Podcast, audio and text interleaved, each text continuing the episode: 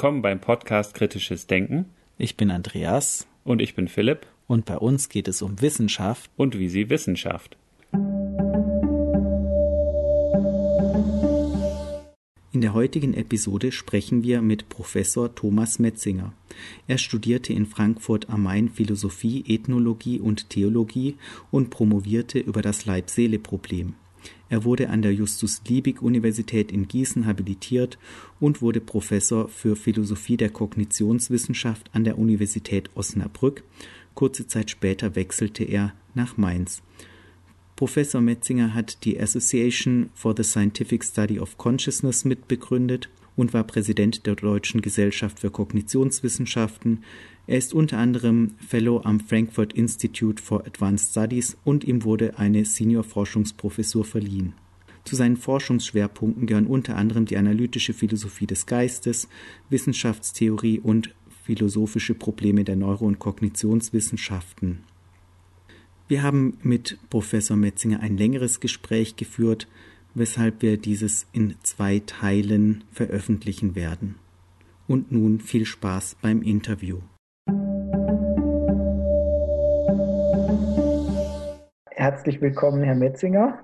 Schön, dass Sie bereit sind, uns ein Interview zu geben. Besonders spannend finde ich, Sie sind ja nicht nur Philosoph, sondern machen auch selber Experimente, beschäftigen sich viel mit Neurowissenschaften, so eine Art transdisziplinäres Herangehen an das Thema, womit Sie sich am meisten beschäftigen, mit dem Bewusstsein. Und besonders interessant fanden wir das Buch Ego-Tunnel. Vielleicht können Sie mal kurz beschreiben, was der Begriff Ego-Tunnel eigentlich meint. Ja, also erstmal einen schönen guten Tag und viele Grüße auch an Sie.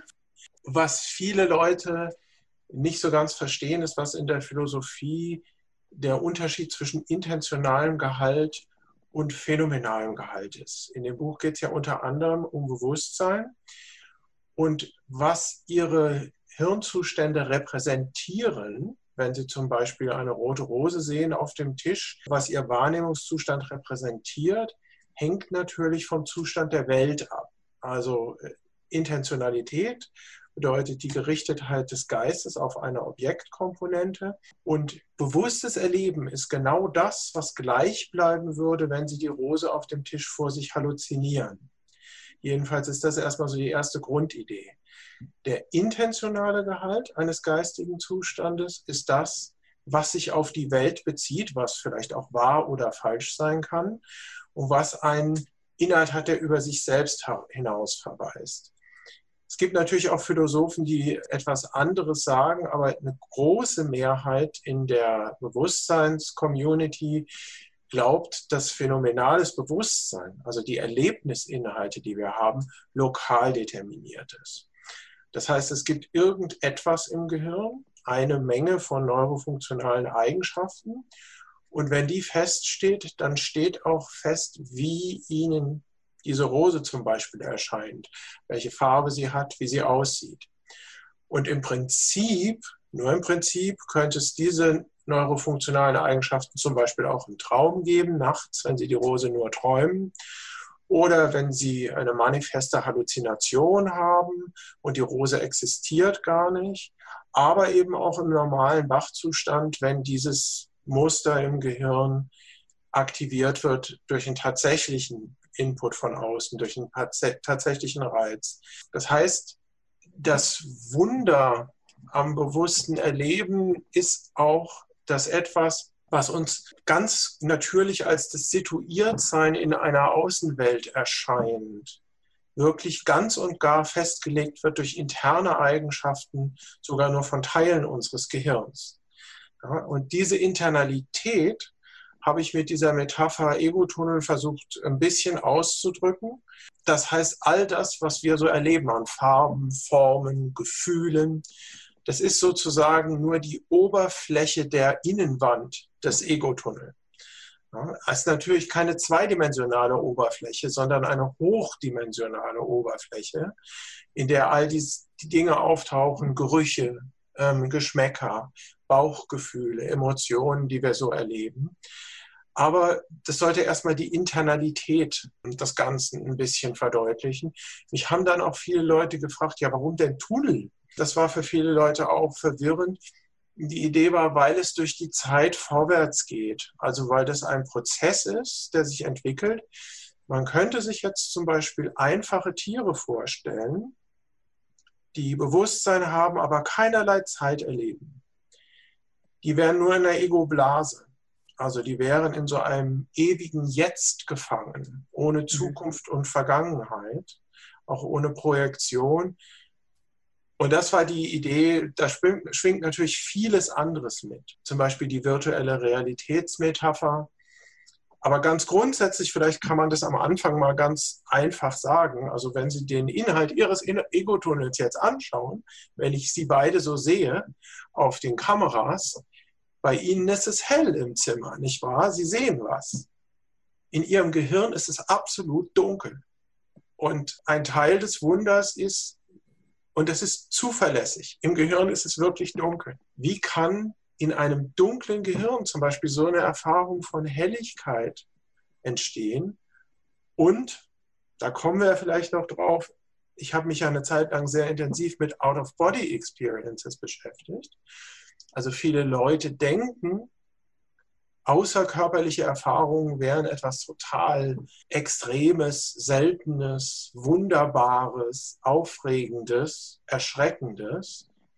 Aber eigentlich ist der Normalzustand, dass wir alle jetzt, auch Ihre Zuhörer gerade, eine Out-of-Brain-Experience haben, das ist noch viel rätselhafter und viel interessanter, dass wir gerade das Gefühl haben, nein, ich bin nicht in meinem Gehirn, ich bin in diesem Zimmer.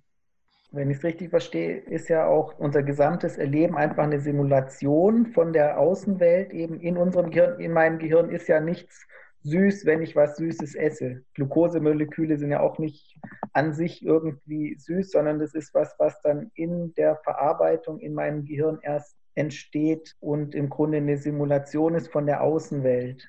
Ja, auf jeden Fall. Aber jetzt ist es so, wir kommen ja aus einer Millionen Jahre andauernden Evolutionsgeschichte. Also das Zweite, was man hinzufügen muss, ist, dass die uns nicht für veridische Wahrnehmungen optimiert hat. Also wir erleben und wir sehen nicht die Welt, wie sie da draußen ist, also viele Leute haben dann das Gefühl, naja, klar, das Modell der Rose ist rot in meinem Kopf, aber die Rose ist doch rot. äh, so ist es gerade nicht.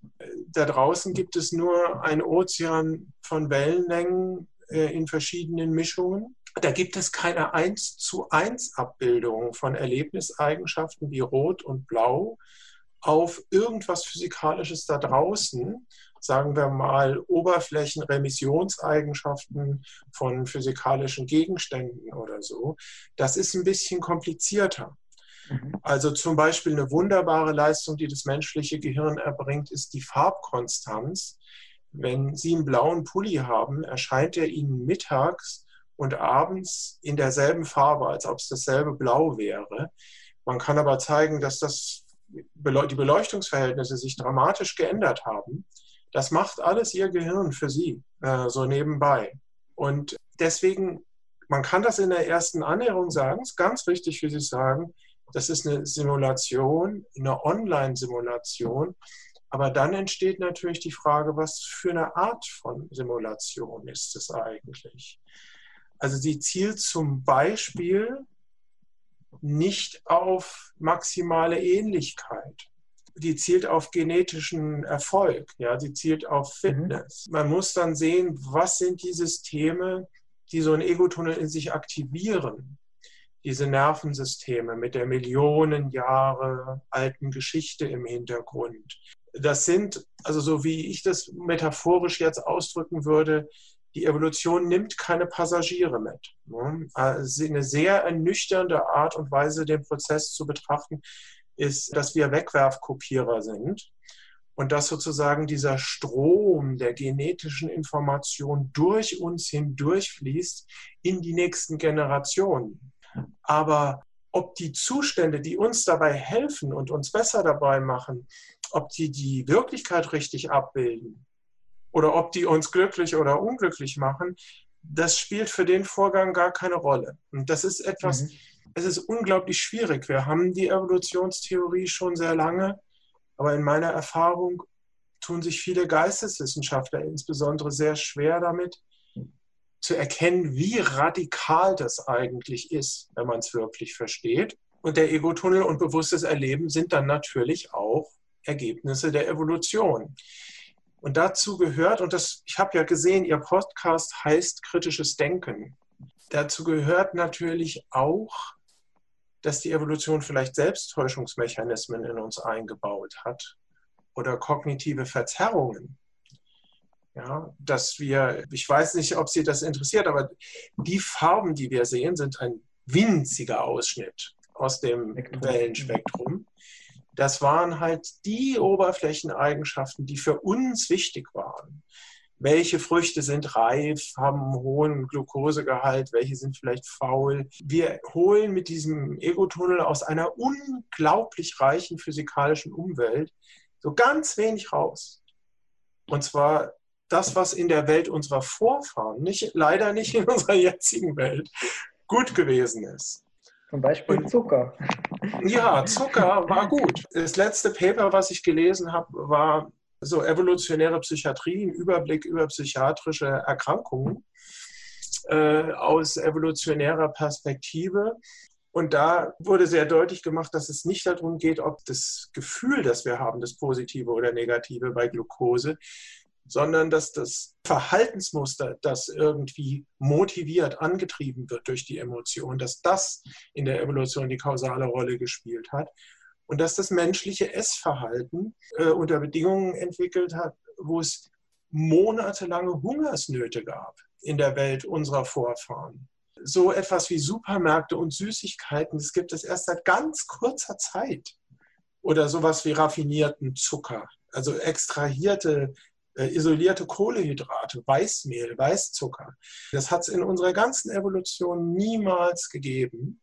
Was es gegeben hat, sind monatelange Passagen mit schwerster Mangelernährung, Winter, die wir in Höhlen verbringen mussten, wo viele von uns gestorben sind, wo es keine Vitamine gab, wo man fressen musste, was es zu fressen gab, wenn es was gab. Und das steuert natürlich unser Essverhalten noch heute, die Umwelt von vor vielen tausend Jahren. Eine spannende Frage ist natürlich, was steuert unsere Denkvorgänge? Die sind auch für ganz andere Zwecke optimiert, genau. Aber man kann sich ja auch vorstellen, für einen Wasserläufer zum Beispiel ist Wasser hart in seiner Erlebenswelt und für uns ist Wasser weich. Das heißt eben, wie wir die Umwelt erleben, ist angepasst auf unser Überleben. Deshalb auch eben zum Beispiel etwas, was süß schmeckt, war für uns evolutionär ein Vorteil, da eine Motivation zu entwickeln, das zu konsumieren. Und das Bewusstsein selbst ist wahrscheinlich auch ein evolutionärer Trick, das auch wiederum Möglichkeiten schafft für besseres Überleben. Kann man das so verstehen? Ja, das ist halt eben die Frage. Das ist die große Frage. Die allermeiste Informationsverarbeitung in unserem Gehirn läuft unbewusst ab. Die meisten Dinge, die wir können, Bälle schnell fangen, eine Gefahr blitzschnell erkennen, da hinkt das Bewusstsein weit hinterher. Und die interessante Frage ist, das verbraucht ja wahrscheinlich Energie, die bewusste Ebene der Informationsverarbeitung. Das ist zum Beispiel etwas, ist ein Beispiel, was ich als Philosoph schönes Beispiel von empirischen Wissenschaftlern gelernt habe. Da habe ich nämlich einmal gehört, da gibt es einen Fachbegriff, der heißt der metabolische Preis. Also der Stoffwechselpreis, wie viel Glucose brauche ich, um eine Leistung zu erbringen. Und ich mache ja Philosophie des Geistes, nicht nur Philosophie des Bewusstseins. Und da kann man natürlich fragen, welche geistigen Leistungen, die wir so haben, Denken, Erinnerungen, Emotionen haben, Farben sehen, wie viel Zucker kosten die? Weil den Zucker muss man ja aus der Umwelt rausholen. Da muss man jagen gehen und so weiter, sich in Gefahr begeben. Wie war eigentlich der Preis für eine bestimmte geistige Leistung, den wir zahlen mussten? Das finde ich ein sehr gutes Beispiel für etwas, so denken Philosophen nicht, aber wenn sie es mal von Biologen hören, dann bringt es sie unter Umständen auf ganz neue Ideen und eine fruchtbare Zusammenarbeit wird möglich. Ich weiß jetzt nicht, wie hoch der metabolische Preis des Wachseins ist, aber im Gegensatz zu Computern zum Beispiel müssen wir ja schlafen und fünf Traumphasen haben. Und da muss immer zwischendurch ganz viel noch geschehen in unserem Gehirn, jeden Tag, damit wir diese Wachheit wieder aufrechterhalten können für einige Stunden. Jetzt kann man sagen, das hätte sich in der Evolution nicht lange gehalten, wenn es nicht doch eine Funktion hat. Trotzdem ist unter den Bewusstseinsforschern und in der Community bewege ich mich ja seit über 30 Jahren, nicht klar, also was sozusagen die funktionale Rolle des bewussten Erlebens selbst ist. Und eine Möglichkeit wäre, dass es keine gibt. In Philosophensprech heißt es, dass es ein Epiphänomen ist. Ja, also dass wie der Pfiff der Lokomotive keinen Einfluss auf die Bewegung der Mechanik hat, dass unten die neuronale Maschine läuft und dass das durch Zufall passiert ist, dass wir noch so eine phänomenale Schleppe hinter uns herziehen irgendwie. So etwas, was es aber keine abwärtsgerichtete Kausalität gibt. Vom Bewusstsein in die Physik. Sondern dass das alles eine Illusion ist, auch unser Gefühl der Handlungskontrolle und so weiter. Das wäre eine Möglichkeit. Es gibt aber viele Anzeichen dafür, dass bewusste Wahrnehmung schon einige Vorteile hat. Zum Beispiel macht sie kontextsensitiv. Sie macht das Verhaltensprofil selektiver. Ein Tier kann im bewussten Zustand feinkörniger reagieren auf Herausforderungen aus der Umwelt. Es kann sein, dass Bewusstsein die Adaptivität erhöht. Es wird ja zum Beispiel immer so gesagt, einem Schlafwandler, dem passiert schon nichts. Das Schlimmste, was man machen kann, ist, die aufzuwecken, wenn die auf dem Dach sind. Das wird immer so erzählt, aber es stimmt gar nicht. Schlafwandler tun sich weh. Schlafwandler verunglücken auch manchmal. Ja. Schlafwandler fallen auch mal eine Treppe runter. Das ist gar nicht so. Das heißt, was ist der Unterschied zwischen mir, wenn ich zum Kühlschrank gehe und wenn ich zum Kühlschrank schlafwandle in der Nacht? Der Schlafwandler ist enorm starr zum Beispiel. Dem ist die Gesamtsituation nicht bewusst. Der fährt ein starres Motorschema ab, wie er geht der stolpert deswegen auch leichter über ein unerwartetes Hindernis. Also das könnten schon so erste Hinweise auf eine Funktion von Bewusstsein sein. Es gibt viele tolle Theorien. Der wunderbare alte Psychologe Nick Humphrey in England, der hat so eine ganz tolle Theorie, die sagt, ja, das erhöht die Faszination der Tiere am eigenen Leben. Das war eine unheimliche kausale Kraft sozusagen, das wird dadurch spannend alles. Und es war es vorher nicht. Ja. Das es auf jeden Fall, aber ja, ob, ob das jetzt irgendwie einen Einfluss auf die Entwicklung davon haben kann, so Bootstrapping-mäßig, ist die andere Frage. Ja.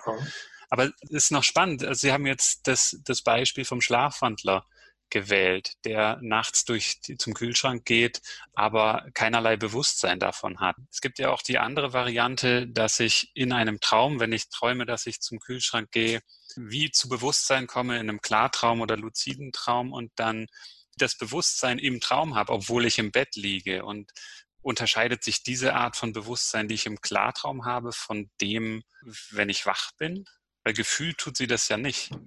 Hm, ja, das ist sehr, sehr interessant. Da habe ich mich viele Jahre mit beschäftigt. Ich weiß noch, als ich meine Doktorarbeit geschrieben habe, das war so 1982, 83, da gab es noch Audiokassetten. Da habe ich mir Endloskassetten selber gebaut, in denen meine eigene Stimme alle 20 Minuten sagt, Achtung, das ist ein Traum. Und habe mit Kopfhörern geschlafen. Äh, ich habe mir auch diese teuren Brillen gekauft, äh, die dann später kamen es gibt so klassische Experimente aus der Welt der Klarträume, also dass man aufhört zu trinken drei, vier Stunden, bevor man ins Bett geht und sich dann ein Glas Wasser ans Waschbecken stellt, es genau anguckt und sich fest vornimmt, wenn man davor steht und will trinken und es klappt irgendwie nicht, dass man dann sich daran erinnert, dass man jetzt träumt. Und dann packt man sich noch so einen halben Teelöffel Salz in eine Backe vorsichtig und geht schlafen. Und dann kann man relativ sicher sein, dass eine der ersten Traumhandlungen ist, dass man da hingeht. Ich habe sehr viele solcher Sachen ausprobiert äh, in meinem Leben. Das funktioniert meistens nicht so gut. Aber es gibt jetzt, was ich gefordert habe in meinen philosophischen Arbeiten, dass das neuronale Korrelat der Traumluzidität gefunden wird. Das haben Leute gemacht. Martin Dresler zum Beispiel an der Universität Nijmegen. Ähm, wir wissen da jetzt mehr, welche Bereiche im Gehirn in dem Moment angeht, wo man merkt, dass das ein Traum ist. Dann stellt sich aber, wenn man das sorgfältig untersucht, raus, dass es eigentlich verschiedene Sachen gibt. Also es gibt zum Beispiel den präluziden Zustand, wo man irgendwie merkt, man ist kurz davor, was ganz Wichtiges zu entdecken. Und man hat was Wichtiges vergessen. Das kennen wahrscheinlich viele von Ihnen, dass das Motiv des Traums im Traum selber auftaucht oder man im Kino sitzt und weiß, irgendwas hat man, man hat irgendwie den Punkt vergessen. Ja, äh, also, dass man hier in einem Film sitzt und es, dann gibt es so eine passive Luzidität, wo einem bewusst wird, das ist ein Traum, aber man handelt noch nicht, man schaut nur zu. Also ich hatte sowas als junger Mann, da habe ich es auch intensiv geübt. Ich habe es jetzt überhaupt nicht mehr. Das scheint so ein Peak im Alter von 17 zu geben. Möglicherweise hat es auch einfach mit der Hirnreifung zu tun in diesem Alter und dass es schon dann ab 22, 23 wieder weniger wird mit der Luzidität. Und dann gibt es natürlich das, dass man das volle Bewusstsein hat, dass man jetzt machen kann, was man will. Durch Wände gehen, fliegen. Und das ist natürlich interessant, wenn man diese Fähigkeit stabil hätte und könnte dann noch in so einem unbequemen Ort wie in einem Hirnscanner schlafen, dann kann man natürlich vieles machen. Ja, also stellen Sie sich vor, Sie wären jetzt ein Hirnforscher, der luzid wäre und der glaubt an das, was Sie eben gefragt haben. Es gibt ein neuronales Korrelat des Bewusstseins im Kopf.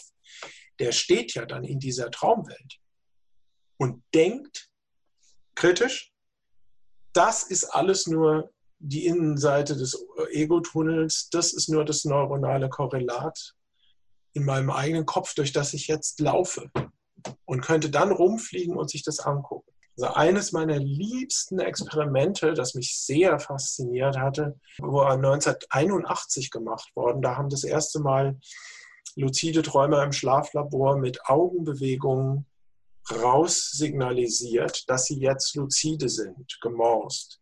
Und damit macht man sich eine ganz interessante Eigenschaft zunutze, dass nämlich die Richtung der Augenbewegung im physischen Körper und im Traumkörper noch korreliert sind. Sonst ist der schlafende Körper ja gelähmt und sie haben keine Kontrolle über den. Aber was man gemerkt hat, ist, wenn ich im Traum dreimal hoch und runter gucke, dann machen das meine physischen Augen im Schlaflabor auch. Und da konnte man zum ersten Mal sozusagen zwischen zwei Bewusstseinszuständen hin und her gehen zwischen zwei Bewusstseinszuständen kommunizieren, zwischen dem luziden Traum und dem Wachbewusstsein des Forschers. Und man kann sich jetzt natürlich im Prinzip die tollsten Sachen vorstellen, wie man das heute mit fMRI, Realtime-Feedback und tollen Hirnscannern und so auf einer höheren technischen Ebene nochmal machen könnte. Das wäre natürlich alles furchtbar spannend, wenn irgendjemand so stabile, luzide Träume haben könnte, dass er dann, während er im Scanner ist, auch sagen könnte, so, ich mache jetzt das, ich mache jetzt das, guckt, was in diesem Gehirn passiert. Aber da gibt es eben viele technische Schwierigkeiten. Und ähm, das ist nicht so einfach.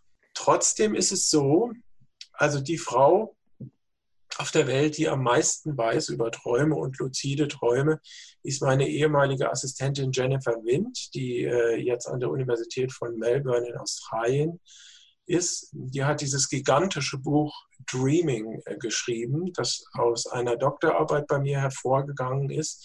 Das Standardwerk und von der habe ich sehr viel gelernt. Wir haben natürlich jahrelang darüber geredet. Es ist zum Beispiel so, wenn Sie stabil luzid sind im luziden Traum und können sich die Eigenschaft der Bewusstheit zuschreiben und sagen, ja, ich bin luzid, ich weiß, dass ich träume und ich bin bei Bewusstsein dann kann es ihnen immer noch passieren, dass sie von einer Traumfigur angesprochen werden und sie antworten der einfach und sagen, nee, nee, nee, du bist nur ein Subsystem von meinem Gehirn vielleicht sogar oder sowas. Aber sie fallen noch irgendwie darauf rein, dass da tatsächlich eine, ein anderes Selbst ist, das möglicherweise auch Bewusstsein ist. Das heißt, wenn man das alles genauer betrachtet, ist die Luzidität eigentlich nicht total, auch in so einem luziden Traum. Weil wenn da andere Traumfiguren auftauchen und was mhm. machen, man immer noch eine Tendenz hat, die ganz naiv realistisch ernst zu nehmen. Und ähm, also da wird es dann halt philosophisch wirklich interessant auch. Mhm, mhm. Ähm, die nächste Frage ist nämlich, warum sollte man sich selbst eigentlich ernst nehmen dann mhm. in dem luziden Traum? Aber ich habe die Erfahrung einmal gemacht im Klartraum und das hat mich auch sehr begleitet, als ich den Ego-Tunnel gelesen habe nämlich dieses erste Mal, dass ich dieses Gefühl hatte, dass ich im Traum irgendwie zu Bewusstsein gekommen bin und dann gemerkt habe, dass die ganze Welt, die ich bis zu dem Moment für komplett real und vorhanden angenommen habe, dass die wie so zerblättert ist. Und da stelle ich mir so vor, den Ego-Tunnel, Sie haben es ja mal mit so einem Gehirn als Flugsimulator oder wir hatten vorhin auch schon diese Simulationsmetapher, dass quasi das im Gehirn wie dieser Film simuliert wird, aber so realistisch und so full virtual immersion dass es für mich transparent ist und auf den Begriff der Transparenz können wir gleich noch genauer eingehen, dass es für mich so real ist, dass ich da wie durchschaue und gar nicht merke, dass es eine Simulation ist. Und im, im luziden Traum hatte ich das Gefühl, dass es mir bewusst werden konnte, dass es eine Simulation ist. Also dass ich wie gesehen habe, dass es ein Tunnel ist. Das war natürlich auch wieder nur in meinem Schädelkasten, wo es eigentlich dunkel ist und ich habe geschlafen. Aber so stelle ich mir zumindest irgendwie erlebt, subjektiv erlebt, dieses Gefühl von Ego-Tunnel vor. Ja, also ähm, wir müssen jetzt aufpassen, dass es nicht zu philosophisch kompliziert wird. Aber die Frage ist natürlich, ob es global opake Zustände geben könnte. Also wo die Gesamtheit des bewussten Erlebens als eine Repräsentation erlebt wird. Ja, also als ob alles eine virtuelle Realität wäre. Solche Zustände gibt es. Zum Beispiel, wir haben gerade eine wissenschaftliche Studie über die Erfahrung reinen Bewusstseins in der Meditation durchgeführt, anderthalb Jahre. Ich arbeite gerade an einem neuen allgemeinverständlichen Buch, wo es um die Erfahrung der Bewusstheit als solcher bei Meditierenden gibt. Und bei fortgeschrittenen Meditierenden gibt es zum Beispiel sowas, könnten Sie auch Waking Lucidity nennen. Also dass auch im Alltag, im normalen Wachbewusstseinszustand erkannt wird, dass das, wie die tibetanischen Buddhisten sagen würden, weder real noch nicht real ist.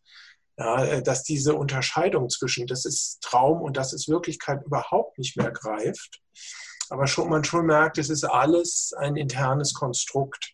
Jetzt gibt es, also die Frage ist, wie man das, sagen wir mal so, ich kenne Leute, ich weiß nicht, ob jemand von Ihnen schon mal ein False Awakening gehabt hat.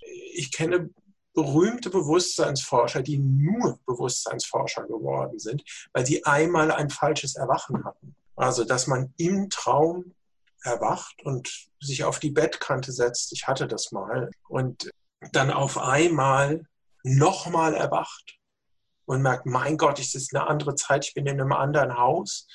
Ich habe das Erwachen geträumt.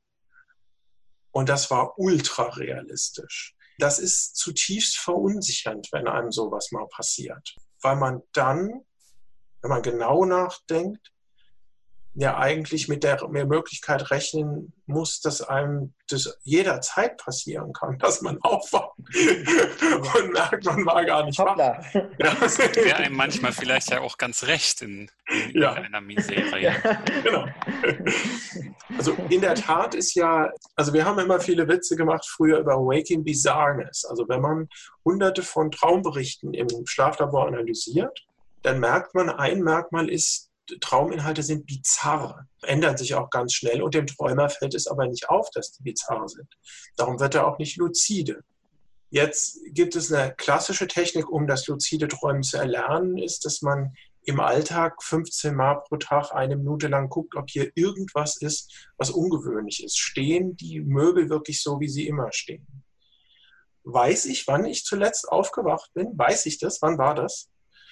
Äh, sind die Dielen, das Parkett, die Fliesen auf dem Boden, sind die so, wie sie immer sind? Gibt's, fliege ich vielleicht gerade? Äh, Gibt es irgendwelche Anzeichen dafür, dass das ein Traum sein könnte?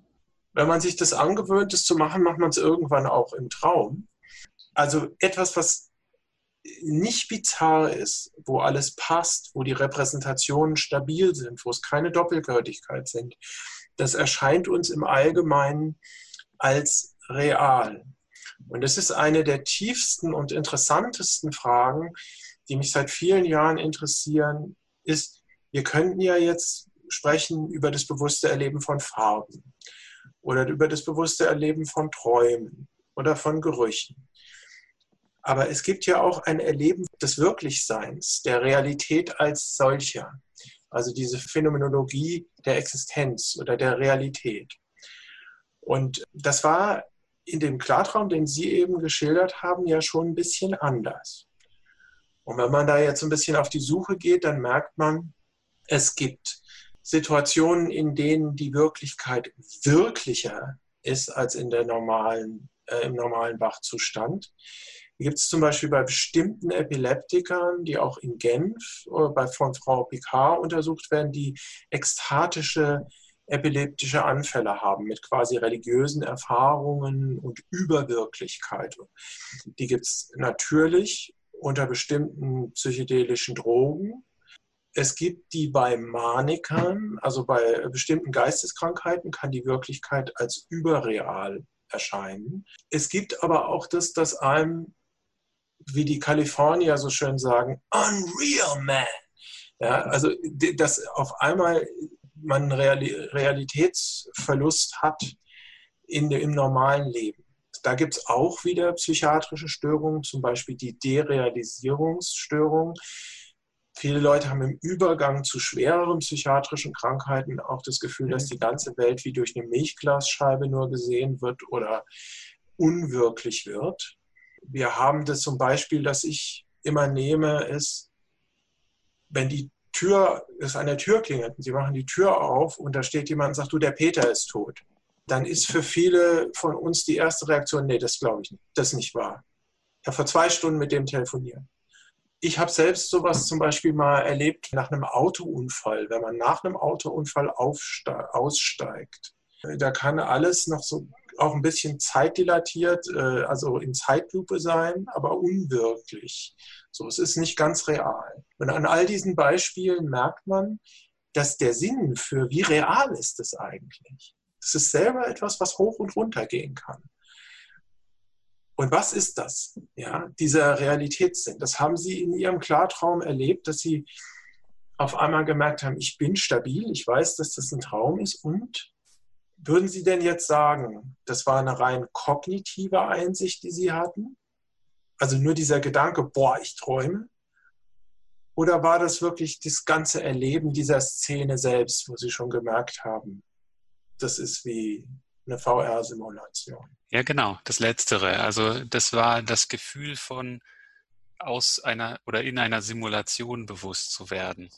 Da ist dann auch das, das, das Umfeld um mich herum instabil geworden. Aber das hat mir in dem Moment eigentlich, war Beweis dafür, ja, ich bin zwar hier jetzt bewusst und ich nehme das alles als real wahr, aber das Umfeld ist offensichtlich nicht stabil. Genau. Also das ist übrigens für die Leute, die das üben, ich kann es lange nicht mehr. Ich habe mich früher intensiv mit äh, beschäftigt. Es geht einfach nicht mehr bei mir. Also man darf im luziden Traum keine Gegenstände lange fixieren, sondern man muss so einen leichten, weichen, unscharfen Blick behalten. Sonst passiert nämlich das, dass die äh, äh, Szene sich anfängt aufzulösen. Also ein klassischer Trick zum Beispiel, wenn man aufwachen will, ist einfach die eigenen Hände zu fixieren.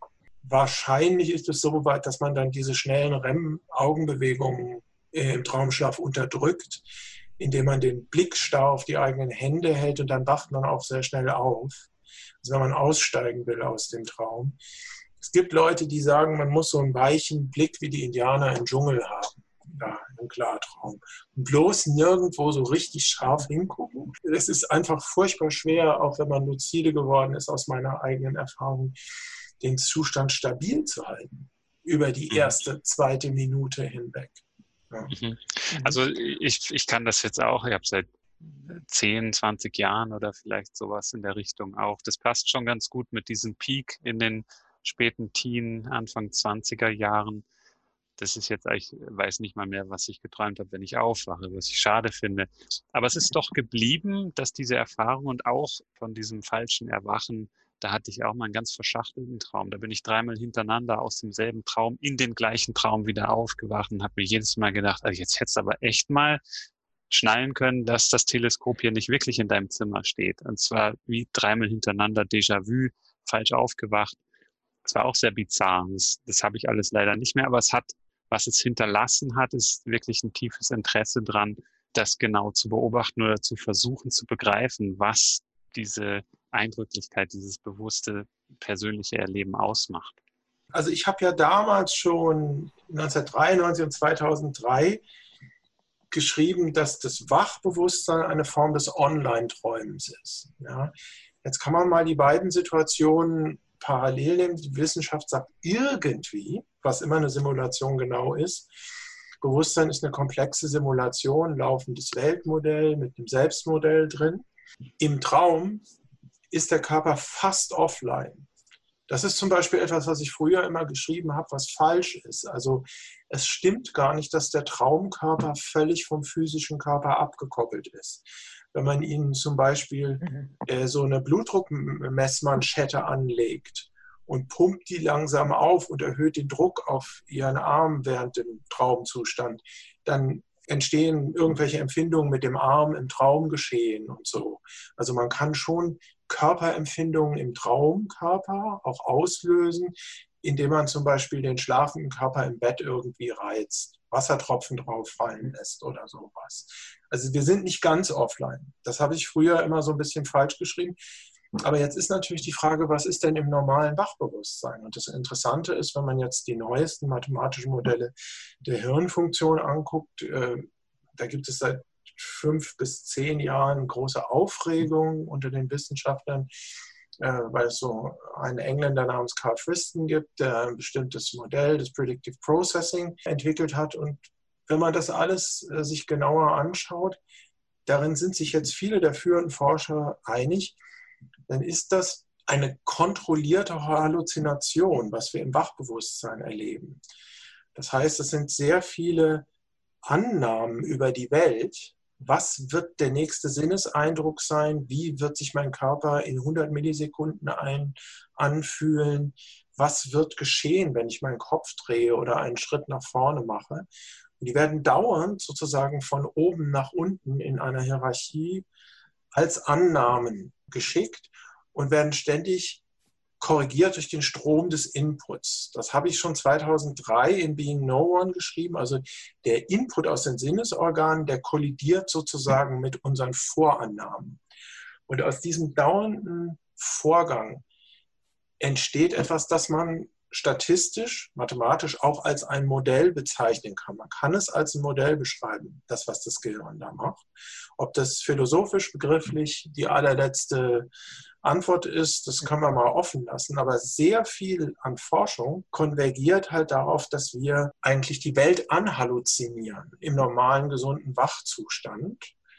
Versuchen dauernd ein Modell zu träumen, und sozusagen der Input stört uns dabei. Also dann entstehen Vorhersagefehler, die steigen in einer Hierarchie auf im Gehirn, dann werden die Modelle wieder abgedatet.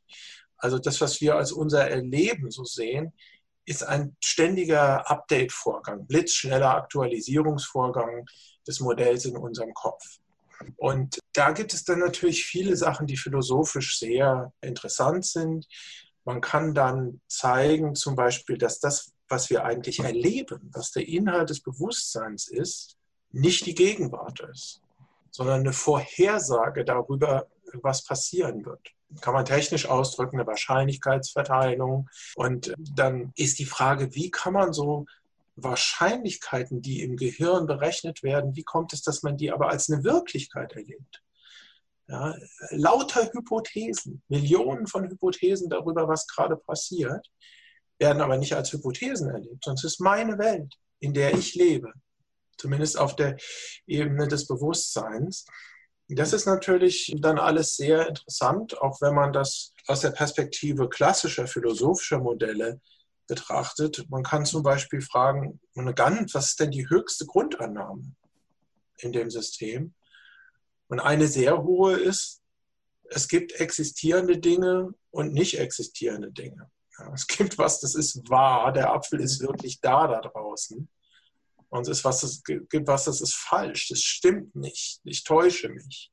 Jetzt gibt es aber philosophische Theorien, die haben gesagt, naja, die Wirklichkeit ist jenseits von Existenz und Nicht-Existenz. So einfach ist das nicht. Es wird dann sehr interessant. Warum ist in der Evolution bei uns so etwas entstanden, dass wir, altmodischer Philosoph als Student war, hat das mal Seinsgewissheit genannt.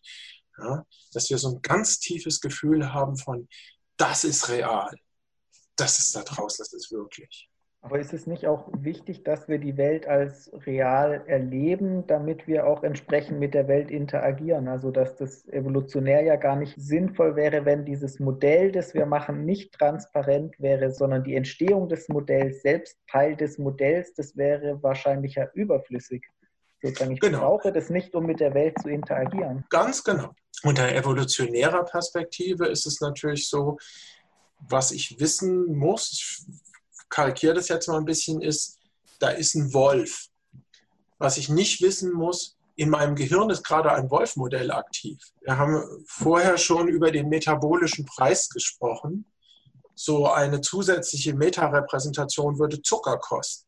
Ja, also das ist etwas, was ich schon früh immer geschrieben habe. Der naive Realismus war für Wesen wie uns erstmal gangbar und erfolgreich. Und darum sind wir vom Erleben her naive Realisten, das ist auch diese Transparenz. Aber jetzt ist es, also wir haben häufig das Gefühl, wir sind unmittelbar und direkt mit der Wirklichkeit in Kontakt. Das ist Teil unseres Erlebens. Wir schauen da einfach hin und sehen, was da ist.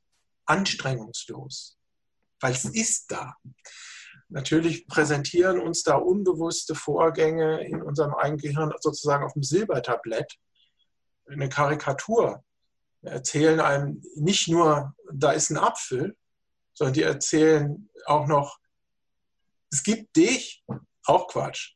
Und du siehst gerade den Apfel, auch Quatsch. Ja, der Pfeil der Intentionalität. Die Simulation ist wesentlich tiefer. Das ist nicht nur die Außenwelt, die da äh, simuliert wird. Und jetzt kommt aber das Interessante. Das Selbstmodell des Menschen, das hat ja opake Komponenten. Also wenn wir jetzt mal nur dieses Selbstmodell anschauen, wie ich mich selbst erlebe, dann ist es so, mein Körper ist ganz real. Der ist Teil der physikalischen Welt, der ist im Raum. Es macht überhaupt keinen Sinn, wenn jemand fragt, ist dein Körper wahr oder falsch? Dann wüsste man gar nicht, was das mhm. soll. Aber meinen Gedanken ist es nicht so. Ich erlebe bewusste Gedanken und dann kann mich jemand fragen, ja, und ist das wahr oder falsch?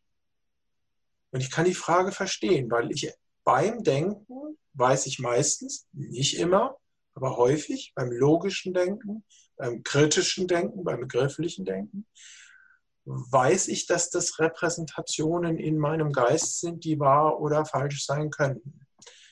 Und das war für uns ein unglaublicher Fortschritt. Das war die Tür von der biologischen in die kulturelle Evolution in die Empfindung von Sprache, Symbolen und so weiter, dass wir auf einmal gesehen haben, da ist etwas, das hat eine Bedeutung und es könnte auch eine Fehlrepräsentation sein. Ich glaube, dass für viele Tiere auf dieser Welt, die haben zwar Bewusstsein und sind leidensfähig, aber die Möglichkeit, dass etwas eine Fehlrepräsentation sein könnte, die ist nicht so gegeben. Man könnte ja auch Alternativen durch das Bewusstsein erst möglich machen. Also ja, ja, ja. Wenn ich die Welt nur so wahrnehme, wie ich sie wahrnehme, ohne eine Fehlrepräsentation erkennen zu können, dann kann ich auch keine Alternativen zu der gegebenen Wahrnehmung generieren. Und ich kann ja als Mensch Simulationen erstellen, Zwiebeleis schmeckt nicht gut. Ja, Zukunftsplanung. Ja, Zukunftsplanung. Und das ist ja nicht nur einfach so, dass man simulieren muss, sondern man muss dabei auch noch wissen, dass das jetzt eine absichtlich geleitete Zukunftsplanungssimulation ist. Sonst würde man sich ja verlieren in so einem Traum und das einfach machen. Und da ist es halt interessant. Also wenn ein Tier zurückfinden muss zu seinem Wohnort, zu seinem Versteck, dann gibt es verschiedene Möglichkeiten. Das kann das prozedural machen, das kann so eine unbewusste Landkarte im Kopf haben. Aber um sich wirklich bewusst vorzustellen, ich gehe jetzt so und ich gehe jetzt so und dann komme ich nach Hause, muss man ja aufpassen, dass man nicht losläuft. ja, also dass man das nicht embodied, diese Simulation sofort. Und das könnte ein wesentlicher Vorteil des Bewusstseins gewesen sein, dass nämlich, das ist jetzt philosophisch ein bisschen kompliziert, aber dass die Unterscheidung zwischen Wirklichkeit und Erscheinung auf der Ebene der Erscheinung nochmal auftaucht wieder. Ja, also dass die nochmal bewusst erlebt werden kann. Ich könnte meinen Weg nach Hause falsch planen vielleicht. Ich muss aufpassen. Ich muss immer nochmal gucken, ob das stimmt. Das war für uns sozusagen der Anfang, der erste Anfang des Ausstiegs aus dem naiven Realismus, den die meisten Tiere haben. Wenn Sie so wollen, eine Form von Luzidität. Das hat die Wissenschaft ermöglicht. Wir konnten dann sprechen, wir konnten Theorien bilden. Irgendwann konnten wir Experimente machen. Das kann man nicht, wenn man in seinem naiven Realismus völlig gefangen ist. Ja, da war das bei uns ganz relevant und natürlich muss man sagen, es gibt natürlich große philosophische Richtungen seit vielen Jahrhunderten, die das als sozusagen ein soteriologisches Ideal, als ein, ein Lösungsideal auch formuliert haben, diesen Simulationscharakter vollständig zu erkennen. Nicht nur so ein kleines bisschen und intellektuell, sondern aufzuwachen aus diesem Traum. Diese Idee sind Menschen mindestens vor 2500 Jahren im Buddhismus zum ersten Mal gekommen, dass es ein Ideal sein könnte, dauernd wach zu sein und nicht eingetaucht in diese bio-virtuelle Realität.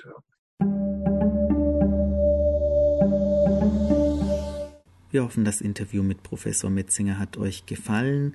Im nächsten Teil des Interviews wird es unter anderem um Vergänglichkeit gehen.